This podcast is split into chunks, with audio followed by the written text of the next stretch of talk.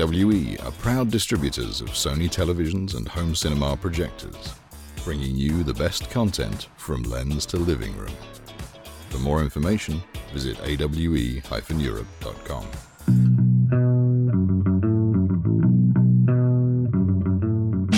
Hello, everybody, and welcome to the Integrated Home, the podcast that's produced by the home integration community for the home integration community. My name is Jeff Hayward, and today we're going to talk AI and the connected home in the company of Peter Aylett and Rich Green. Welcome to the Integrated Home.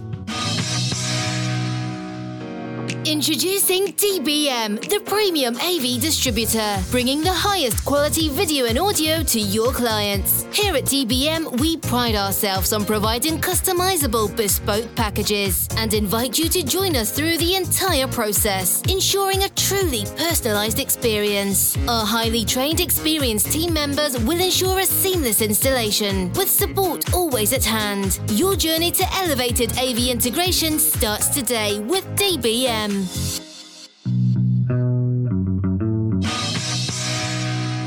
So, to explore AI and the connected home, I'm joined by Rich Green, all the way from Silicon Valley, and Peter Aylett, all the way from probably somewhere in Sussex, Peter.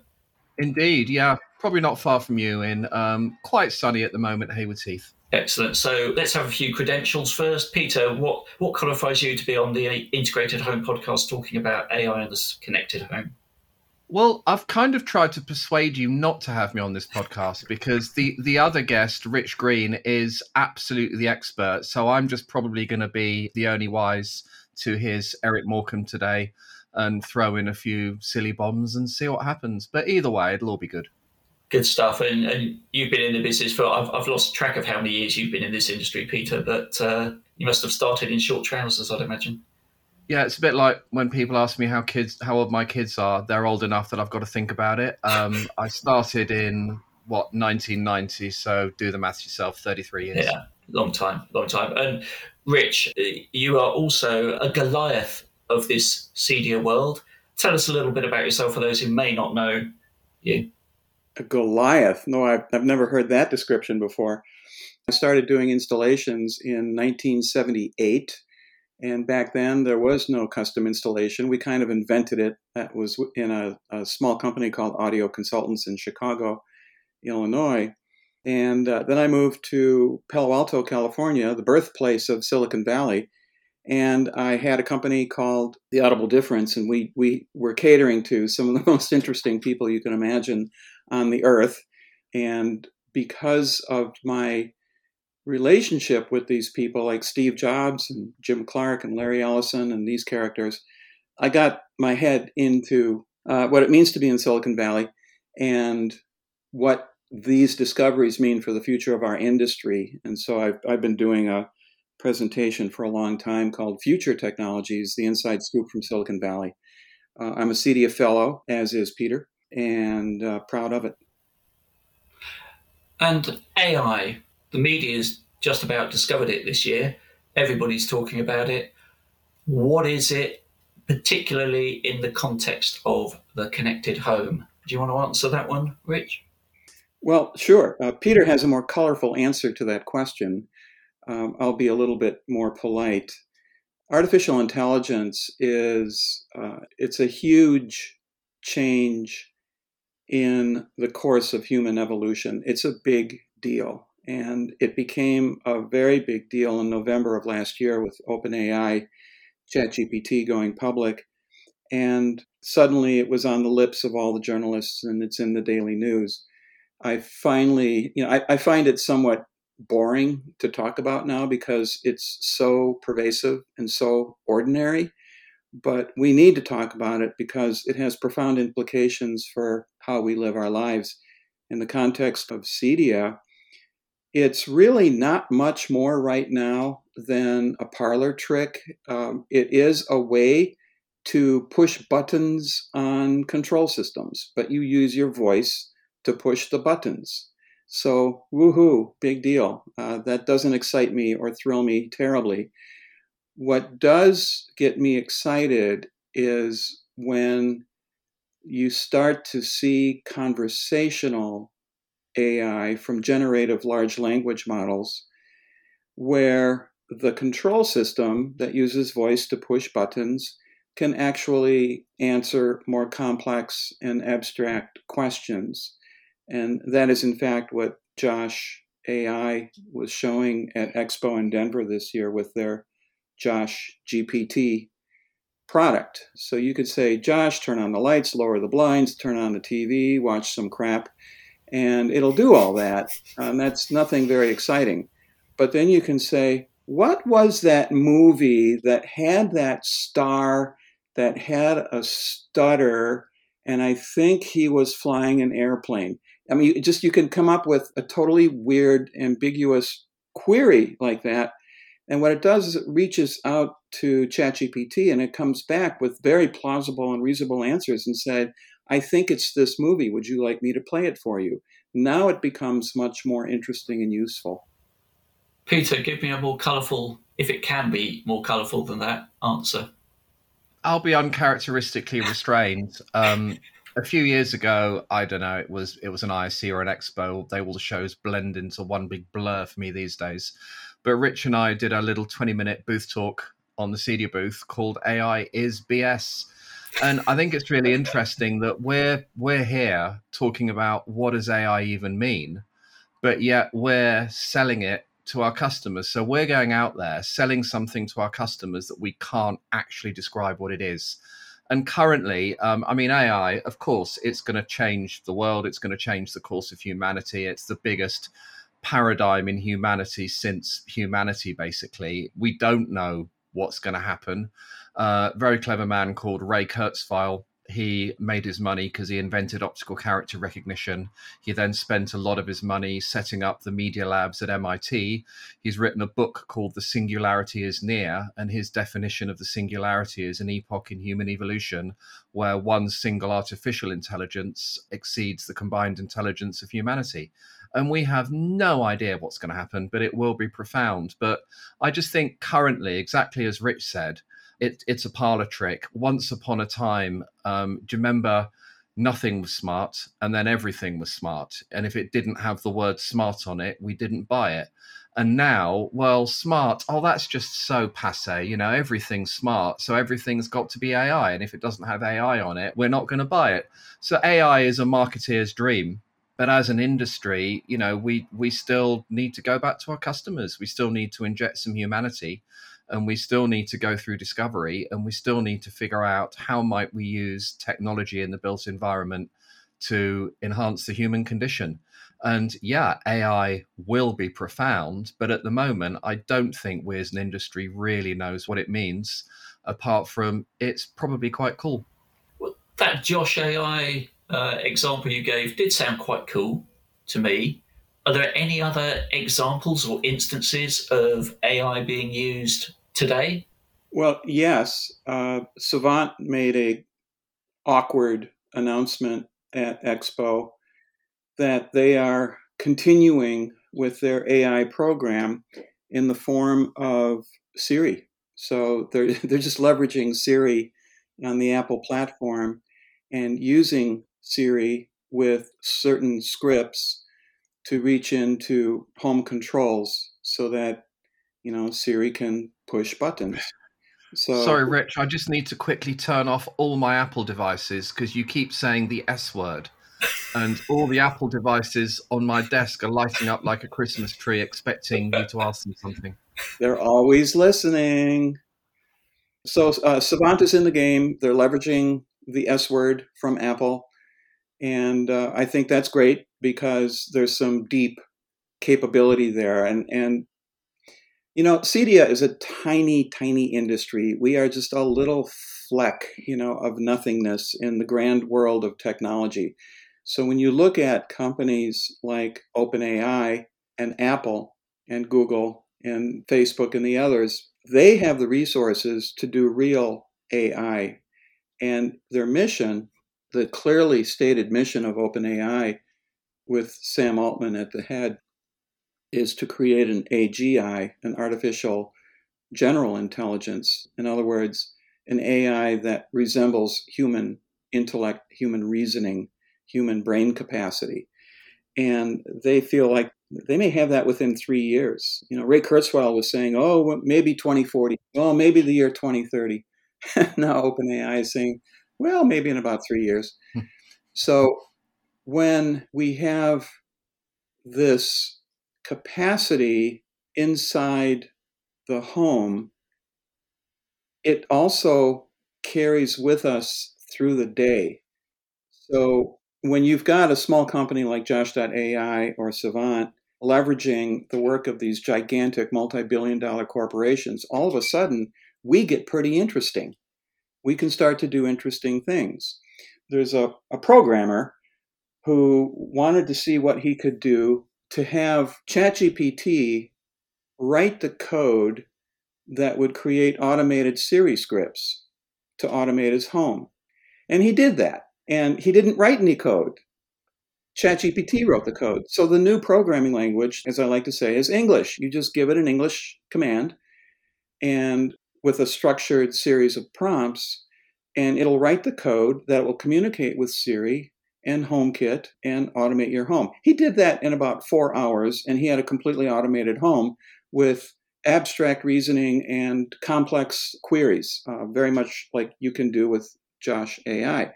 He did that in four hours. Now, if you think back to a typical CEDIA integrator, whoa, if we were to attempt that, it would take years of research. We'd have to charge hundred, hundreds of thousands of dollars for the product, much the same like we do with Crestron and Savant systems.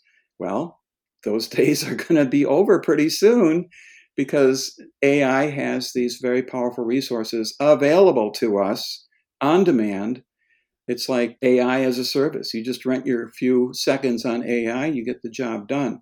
So I think that's the profound change we're going to see in our industry is the fact that we now have access to and can leverage what these multi-billion dollar corporations are doing for other reasons, but we're going to take it and run with it.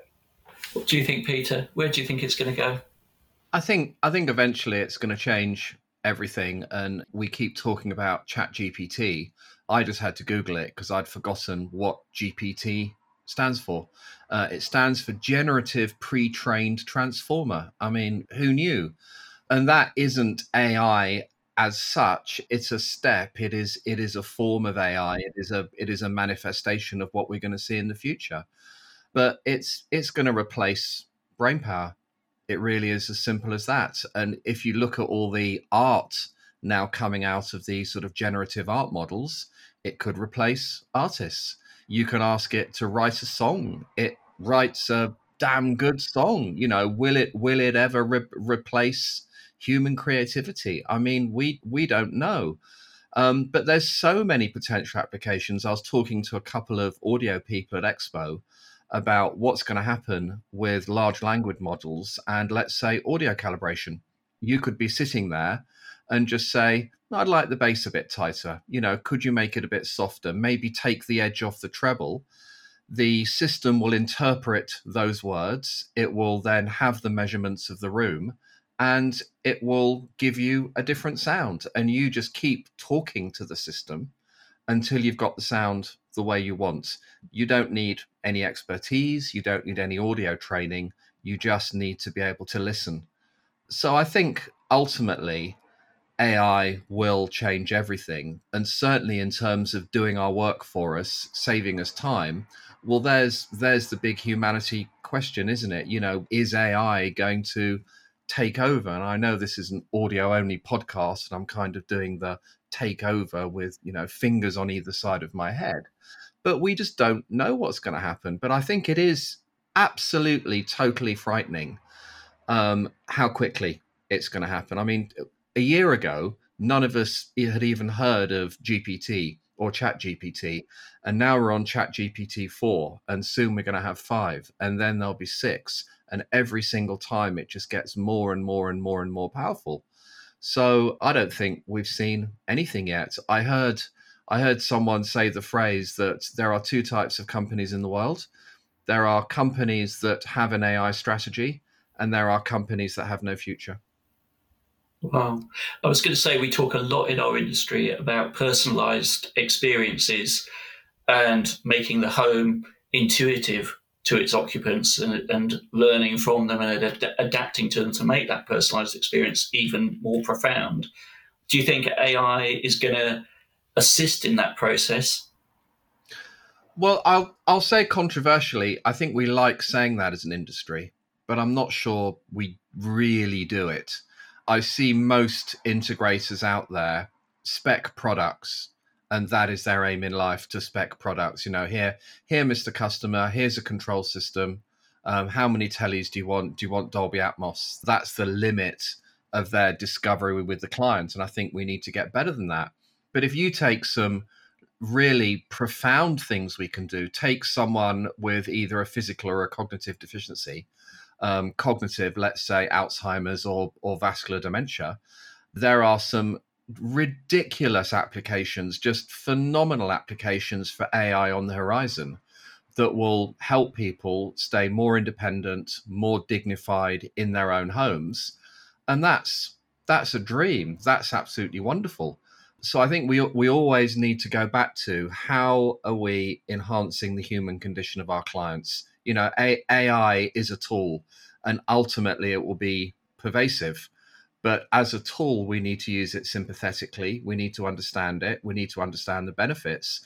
But the other dark side of AI is the reality is is that that de- you know that deaf, dumb, and blind kid might play a mean pinball, but that deaf, dumb, and blind AI is a brick. And in order for AI to be I intelligent, it needs input. And to get input, it's going to need sensors and it's going to need to know about us and it's going to need to tie all the different parts of our lives together. So where where does that privacy well it's not it's less of a security thing and more of a privacy thing. Where does that privacy line lay? And we're going to have to have some very hard conversations with our customers because a lot of AI is just going to be used to sell us shit as Facebook does, as all the social media platforms, they are there to sell us stuff. And AI is going to be leveraged to sell us stuff.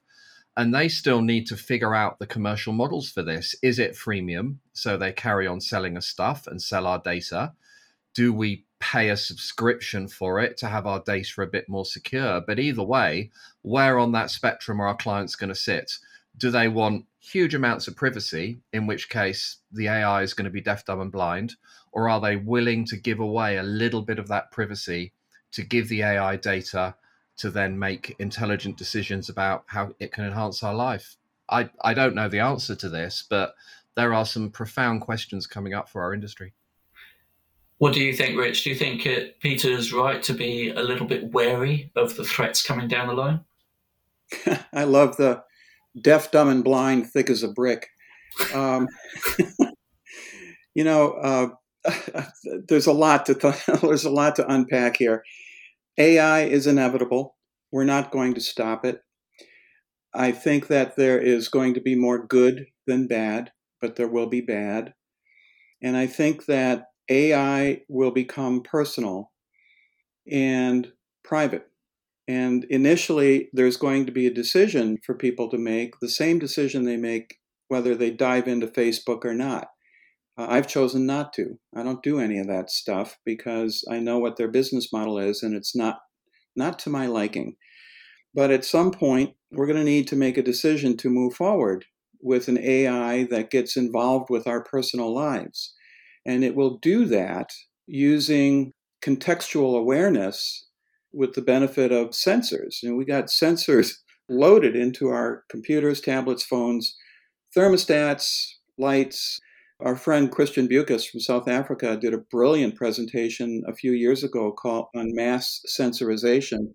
And when he did that, I thought, that's kind of odd. Why is Christian so focused on mass sensorization? What's this all about? And now I realize he was way ahead of the curve in order for AI to be truly useful, it has to understand the context of our lives. This is where we come in. This is what Cedia does. We're the people who install those sensors around the house. And so we're, there will be an integrated approach where we trust in AI to become our personal AI. And, and in a few years, it will become our personal AGI, artificial general intelligence. And it'll start reasoning on our behalf. And it will whisper answers in our ears because we're going to be wearing earbuds. And it will project images and words and context onto our eyeballs by virtue of augmented reality glasses.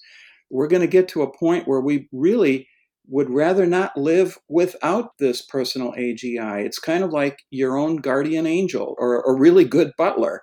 You know, it's always listening and it's always prompting you for the right answer. I think that would be extremely useful. Think of it as a memory prosthetic. It will capture everything that's going on around you. We used to call this life logging like 10 years ago and it will capture everything that's going on around you and be your memory for you. So if you can't remember this person's name, it's got it for you. So I'm looking forward to that day. We're a few years away. We're going to have to have general adoption of augmented reality glasses and earbuds, and we're going to have to have some sense of trust in the sensor networks that we're deploying. But I think that's where we're heading, and it's going to have profound implications for what CEDIA people do in, in terms of enhancing people's lives using control systems in their homes and in their lives. Yeah, I'm, I'm just thinking, of, I don't know who's seen that film WALL-E, where humanity is on a spaceship because the Earth is a wasteland and people don't have to walk, they don't have to cook, they don't have to clean, they don't have to think. They just exist. Is is AI going to make us more stupid, or is it actually going to make make us cleverer? No, it's going to make us brilliant. I, am very, I'm very optimistic about this. Think about kids.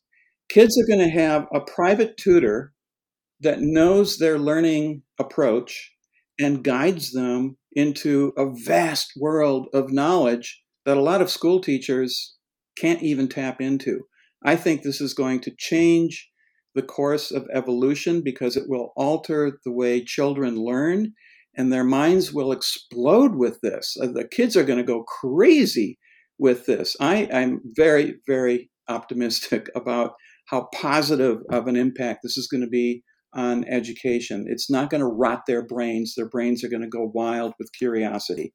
So I'm cool with that. But just to give you a, a sense of what I've been reading about, of how quickly this will happen, and it could happen really powerfully, uh, I stumbled onto a tool that's in development. It's being funded by Microsoft called Task Matrix. And uh, just look it up. The Task Matrix paper is a profound paper because what they do is they give AI agency in the physical world by virtue of connecting it with millions of APIs, application programming interfaces. So, in terms of mechanics and what the children are going to be learning about how to leverage and use AI, well, they're going to become prompt engineers. And writing prompts is quite the art, and classes are already being taught on prompt writing using tools like COT, Chain of Thought, and there's a new one called AOT, Algorithm of Thought, which is highly structured ways of writing the prompts in an incremental way that gets the most out of the AI so it doesn't go far afield and start hallucinating. With this TaskRabbit facility, it's not published yet, it's, it's a paper, it's a technical paper that you can download and read. That what they're saying is because of access to all these APIs, well, then the AI has agency in the real world. So, an API for a robotic arm, an API for a robotic vacuum cleaner, an API for a thermostat, an API for a garage door opener, an API for a robot, and you can see where this is going. So uh, they have an API for a laptop computer that will type on your keyboard and move your mouse around. So if you can using Task Matrix, you can in a very uh, complex formula say, okay, let's write a PowerPoint presentation on AI for CEDIA and I'd like to use this font. And no, slide the graphics a little bit more over to the right. Thank you. That looks good. Okay, now let's put in a section about artificial general intelligence. Please give me a three point summary on AGI. Okay, thank you. Let's add a fourth point. And what's happening is it's typing on your keyboard and it's moving your mouse and creating the PowerPoint as you talk to it. This can happen right now. So I think that when we have something like Task Matrix, you've got the core of the bits and pieces that come together and create AGI. Artificial general intelligence is when the foundation models, as they call them, start to join into a coherent, uniform, larger model. A foundation model is like an LLM, a large language model. A foundation can be a text to speech. A foundation model can be text to imagery, text to movies, text to music. Those are all different foundation models. When we can join them together and then give them physical agency by virtue of APIs into robots and garage doors and so on, now we start to get into a very interesting, coherent environment where really we're only limited by our imaginations. When will this go public? When will we have access to these tools? I would say it's within the next year or so. And smart guys like Alex Capecelatro from Josh AI, he's already digging into stuff like this. I can't say for certain if he's using Task Matrix, but he knows these people that are developing these things, and I'm sure he's thinking along those lines. Mm-hmm. So, you know, Josh can push buttons and turn on lights and adjust thermostats. It's just a matter of time to give these AIs more physical agency in the real world. And then they have their own sensors that continue to improve upon themselves and they get a sense of awareness and abstract reasoning. So there you go. It's going to happen. Every time I, I talk to Rich about this, I learn something new and I get inspired. I remember a conversation with Rich years and years and years ago, and we were having a conversation in the CEDIA Technology Council around what does the post app era look like? What what what is after apps? And it sounds like the post app era is the task matrix API era. Mm. That's, you know, perhaps that's it. We need to figure this stuff out. Learn, read, learn and read some more. Yeah, I was talking to a lot of people at Expo in Denver, and one company in particular, very, very close to us and near and dear to my heart, was very inquisitive about AI. What can we do? What should we be reading? Give me some books, give me some white papers. And I gave them kind of a reading list, this company probably employs, I don't know, 80 people, maybe 100 people.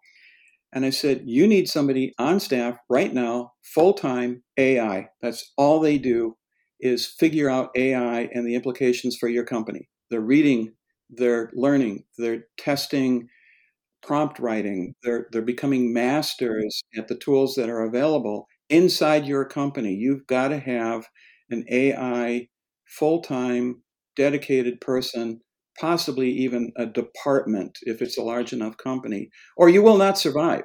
Your competitors will do it.